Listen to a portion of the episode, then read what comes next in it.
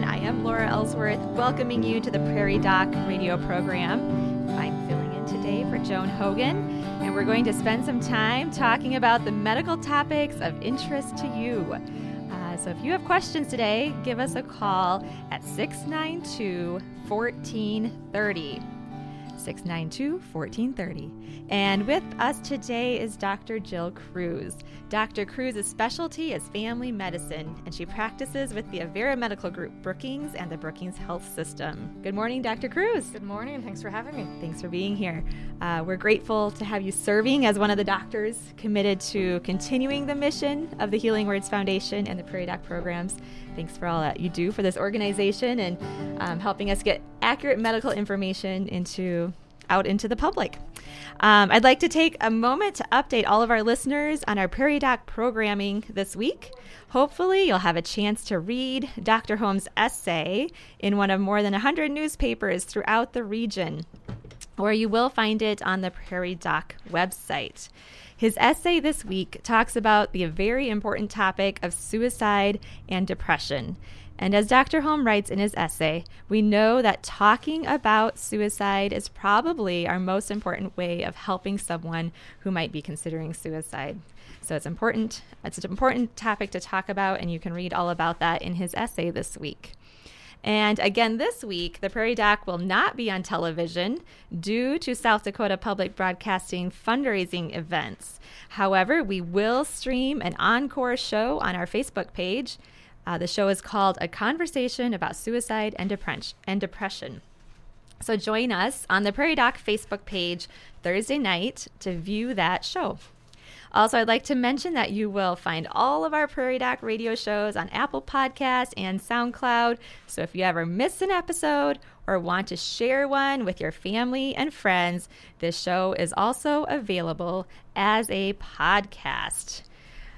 Well, Dr. Cruz, we have a lot going on out there in the medical world, and um, all of us are talking about and thinking about the coronavirus. Yes, I think a lot has changed in the last 24 hours. Um, you know, definitely we had a medical staff meeting yesterday morning, and kind of what we were talking about yesterday morning mm-hmm. was very different by kind of what we were talking about that evening, where it was, yeah, in the morning it was just a theoretical, what what are we going to do when it happens, and mm-hmm. when we get coronavirus in South Dakota, and then by the evening, it's it's here now.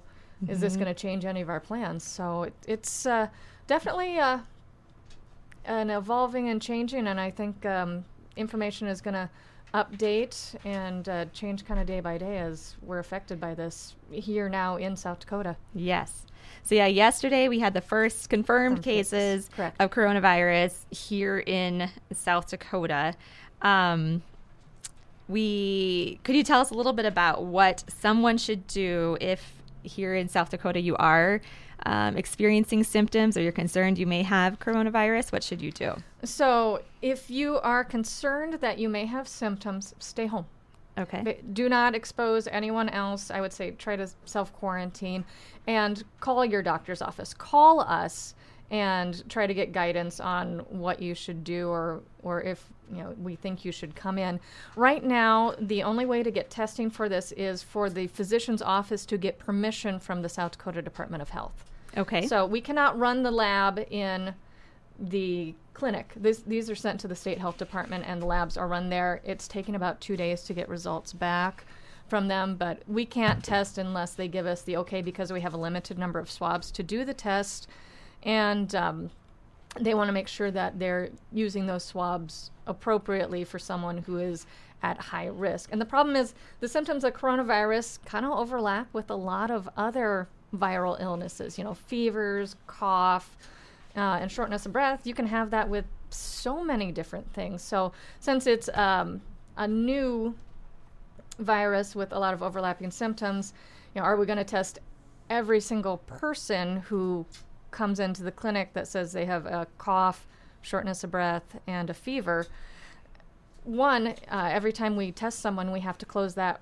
exam room off until we get results back from the state. Mm-hmm. So if we tested everyone that had those symptoms, we won't have any exam rooms mm-hmm. within a day easily. Mm-hmm. Um, two, 80% of coronaviruses are very mild cases that can be just treated at home with self care. So, again, um, there's there's no antiviral unless you're in, in the hospital for basically compassionate use. Like we think it's this or nothing else. Um, So there's really no treatment aside from what you would do at home. You know, treat the fever, treat the symptoms. So there's not like you're going to get a prescription or a medication if you come to the clinic. We're we're not going to change that. We're going to tell you to go home, close the door, and try to limit exposure to other people as much as possible. Okay, so um, we are going to go ahead and take our first break. Um, but if you have questions regarding the coronavirus now that it's here in South Dakota, or um, other questions um, that you'd like to have Dr. Cruz address this morning, um, I'd encourage you to give us a call at 605 692 1430. By living a healthy lifestyle, you can lower your risk for heart disease and heart attack. A healthy lifestyle includes the following eating a healthy diet, maintaining a healthy weight, getting enough physical activity, not smoking or using other forms of tobacco, and limiting alcohol use. All the providers at the Avera Medical Group Brookings hope you will follow these guidelines. For more information on a healthy heart, speak with your provider at 697 9500. Welcome back to the Prairie Doc radio program. I am Laura Ellsworth, filling in for Joan Hogan. Dr. Cruz is here with me uh, in the studio, and before our break, we were talking about coronavirus, and we're going to spend a little more time talking about that. So, Dr. Cruz, you were saying that if someone in if someone in South Dakota, or wherever you are, if you are experiencing symptoms that you're concerned about, the first step is to call your healthcare provider, call that call. clinic, and talk um, to whoever answers the phone. They'll be prepared to chat with you. Um, and it sounds like so that's so the clinic is prepared can if prepare. you do arrive, Right. So that we're not spreading coronavirus. Exactly, because you don't want to spread that to you know because we have babies that are coming in for well child checks and vaccines. We have patients that have chemotherapy that they're coming to the clinic for.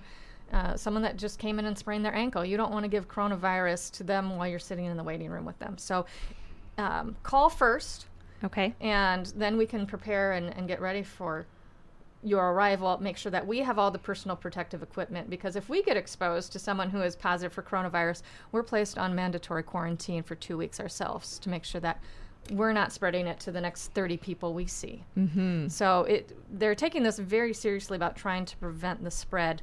Um, the Department of Health does have a uh, public COVID hotline you can call. Uh, it's 1 800 997 2880.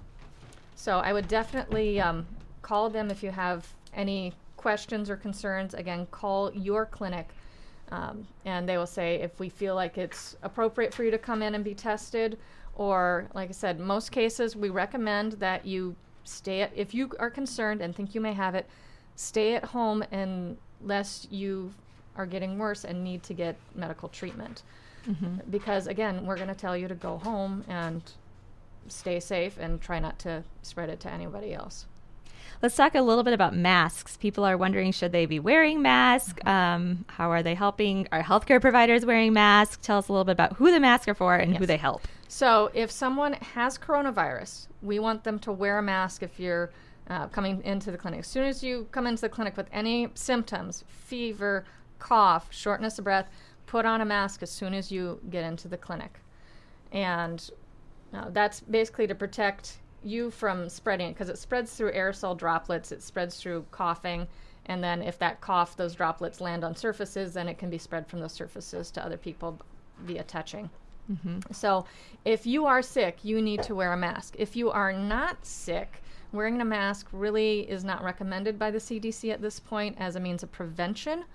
Um, the masks that the physicians and um, PAs, nurse practitioners, and nurses that are going into the rooms to see these patients are our special N95 masks or um, or what are called PAPRs, uh, kind of hood masks, and those are have to be fit tested for you. You can't just buy one off the shelf and and well, I think I'm a small. I, so they are sized and they're sized and fit for your face. You have to be fit for a specific brand of mask, and then that's the mask that you wear. So again, a small in from one company may not fit as well as a small from a different company. So you can't just say, "Yep, I'm a small N95 mask and buy it off Amazon." One, they're probably out of stock. Two, you don't know what size you need, and if you don't have the correct size, it's not beneficial. What if you are a caretaker at home? If, If your spouse has, if you're concerned about your spouse's symptoms Yep. or things like that, what do you So recommend? If you are caring for someone who is uh, has coronavirus or suspect of having coronavirus, yes, definitely wear a mask. But again, you're trying to limit your contact with them, and close contact is within six feet. okay. So um, people that are taking care of quarantine people are literally leaving meals at the door, you know, knocking, you know, stepping away, and then letting that person open the door and take it, and trying to have as minimal contact. If you're suspected of having coronavirus, we are even saying CDC is saying don't take care of your pets. Don't let your pets in contact with you. Interesting. I hadn't Yes. heard that. Okay. Yep. Mm-hmm. So that that's a new recommendation coming up. Mhm. Um, yes, because coronavirus we know came from animals. So Mm-hmm. we're not sure if we can give it to our dog or a cat, but Mm-hmm. again, until we know, since this is a new virus, we don't know a lot about it. So we're taking precautions, Mm-hmm. and it's for those you know 20% of cases that are very very severe and life threatening. So it's it's scary because it can go anywhere from a mild cold to no symptoms to in the ventilator dead within 2 weeks. So hmm, it mm-hmm. has such a wide range. Like I said, thankfully we're seeing about most of them have been mild, but when it's bad, it's it gets very bad very quickly. And remind us again, the symptoms are cough. Cough, yep, And a fever. and shortness of breath. Okay. So if you're experiencing those symptoms, that's when it's time to make a phone call. Mm-hmm. Yes. Um, to and make more. a call, phone call first. Yes. Yes. Don't Yes. just show up at the So don't, clinic. please just don't show Okay. up at the clinic because All right. um, we may end up, yes, inadvertently contaminating more areas, and then we won't be able to take care of anyone. Right. And um, you mentioned a little bit m- about some individuals being higher at risk. Could you remind our all of Mm-hmm. Our us again of who that So- is? Anyone who has heart and lung disease is at higher risk, and people over the age of 60 are considered um, higher risk and uh, having problems. Uh, with this, it, people have been ending up in the hospital in pneumonia, and a lot of people, they're not dying of pneumonia, they're dying of um, their heart stopping beating. So they're, they're going into basically flatline asystole. Their heart just stops. Okay. So that's that's scary. Yeah. So one way to protect ourselves we're hearing about is social distancing. Yes. So you mentioned the six feet. Six feet rule. Yep. Yes. Um, what? Tell us a little bit more about social dis- distancing and what we can do to protect ourselves in that way. at this point. So I would say, you know, trying to maintain distance when you're out shopping, you know, try not to be chatting with someone, you know, in close proximity when you're at the grocery store. Again, cleaning off uh, surfaces that you could be touching because, again, this can be passed from touching surfaces. Uh, so, you know, baby wipes work, sanitizer wipes work. Basically, it's the um, mechanical like rubbing the surface. So it doesn't have to be a you know a Lysol disinfecting wipe or spray.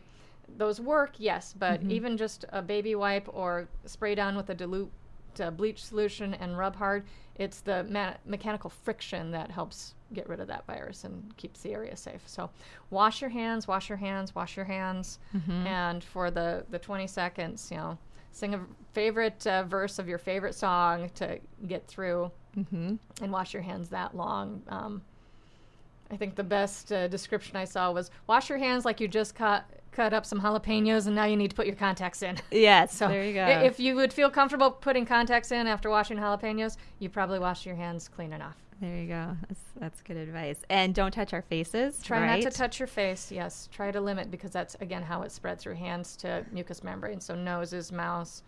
Yep. Mhm. Okay. All right. Well, it's time for us to take our next break. Uh, we do have a couple questions that have come in, but if you have a question, um, give us a call at 605 692 1430, and we'll be happy to discuss those um, medical issues of interest to you. The American Academy of Pediatrics has issued media guidelines for preschoolers that are helpful for parents and grandparents. Under the age of two, media should be very limited and only used when adults are standing by to co view, talk, and teach. For example, video chatting with family along with their parents.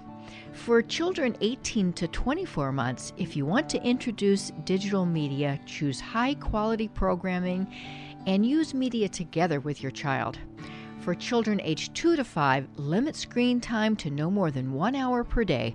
Find other activities for your children to do that are healthy for their bodies and mind. Choose media that is interactive, nonviolent, educational, and pro social. If you have questions about social media for children, speak with your primary care provider at the Avera Medical Group Brookings, 697 9500. Welcome back to the Prairie Doc radio program. I am Laura Ellsworth, filling in for Joan Hogan. Dr. Cruz is here in the studio with us, and we've been talking all things coronavirus. Um, and we'll be talking about that some more. If you have other questions, give us a call at 605 692 1430.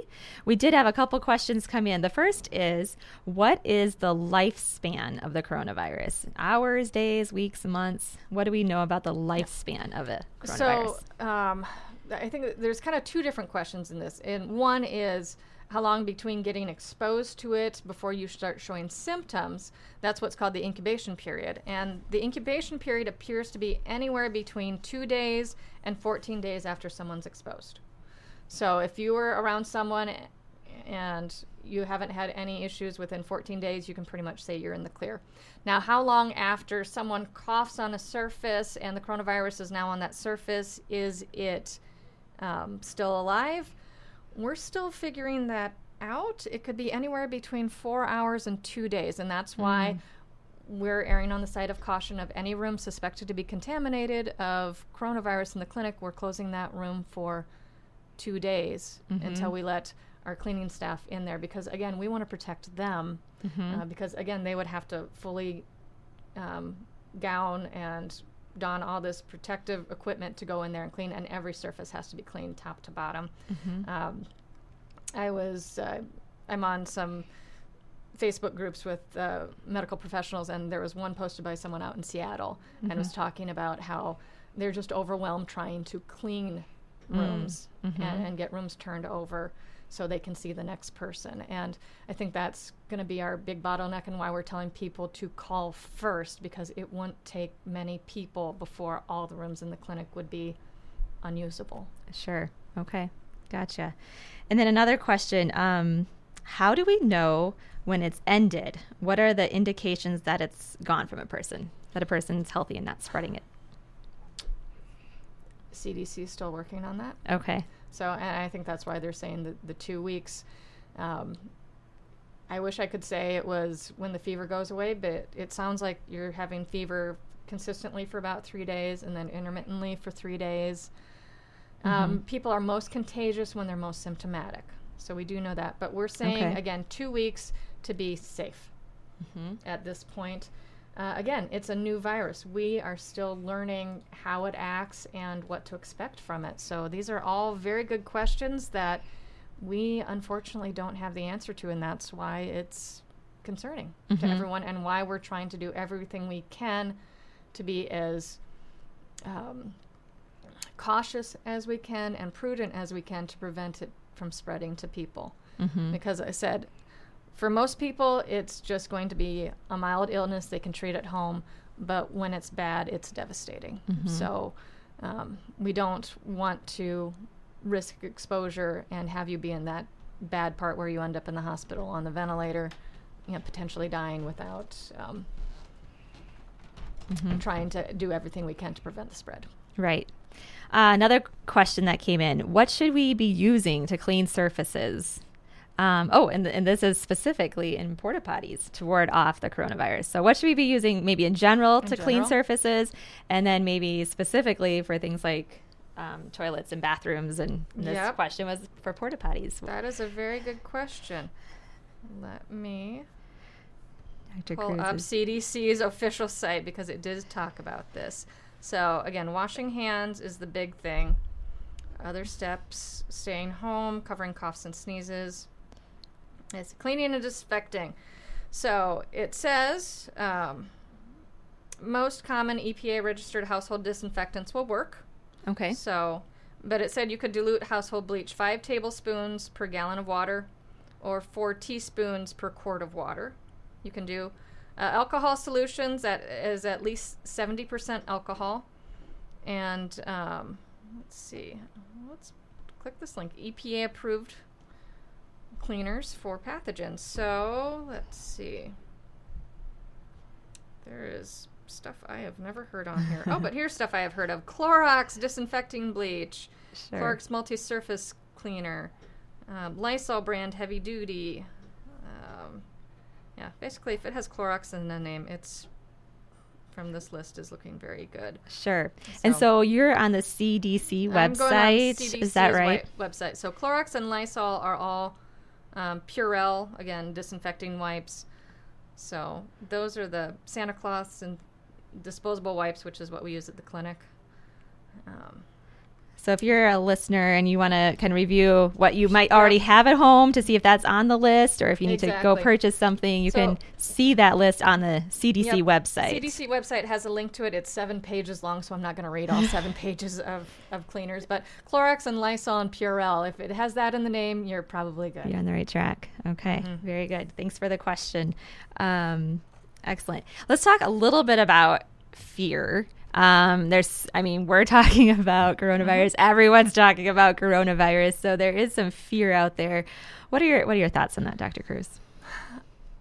I think we need to be prudent. It, it is hard to know. When I'm thinking about this, I'm kind of reminded of stories my parents told me about growing up in the 50s when the polio outbreak was going on and they were closing schools and swimming pools and you were afraid to go to your friend's house.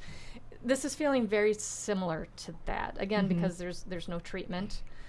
Um, there's really no prevention because there's no vaccine for it, and it's spread through aerosol droplets. So, I would say um, anyone in my parents' generation or older is probably saying, "Yeah, we've been through a similar situation to this." Uh, so I understand. Yes, I'm I'm concerned, but not panicking. Mm-hmm. So again, as long as you, you know, wash your hands, use common sense, and if people stay home when they're sick, because I think we have such a culture of, well, I'm not that bad, I can tough it through. Mm-hmm. This is not a situation where you want to just tough through an illness. And I know a lot of workplaces will say, you know, well, if you don't come in with a doctor's note, you'll lose points or you could get fired.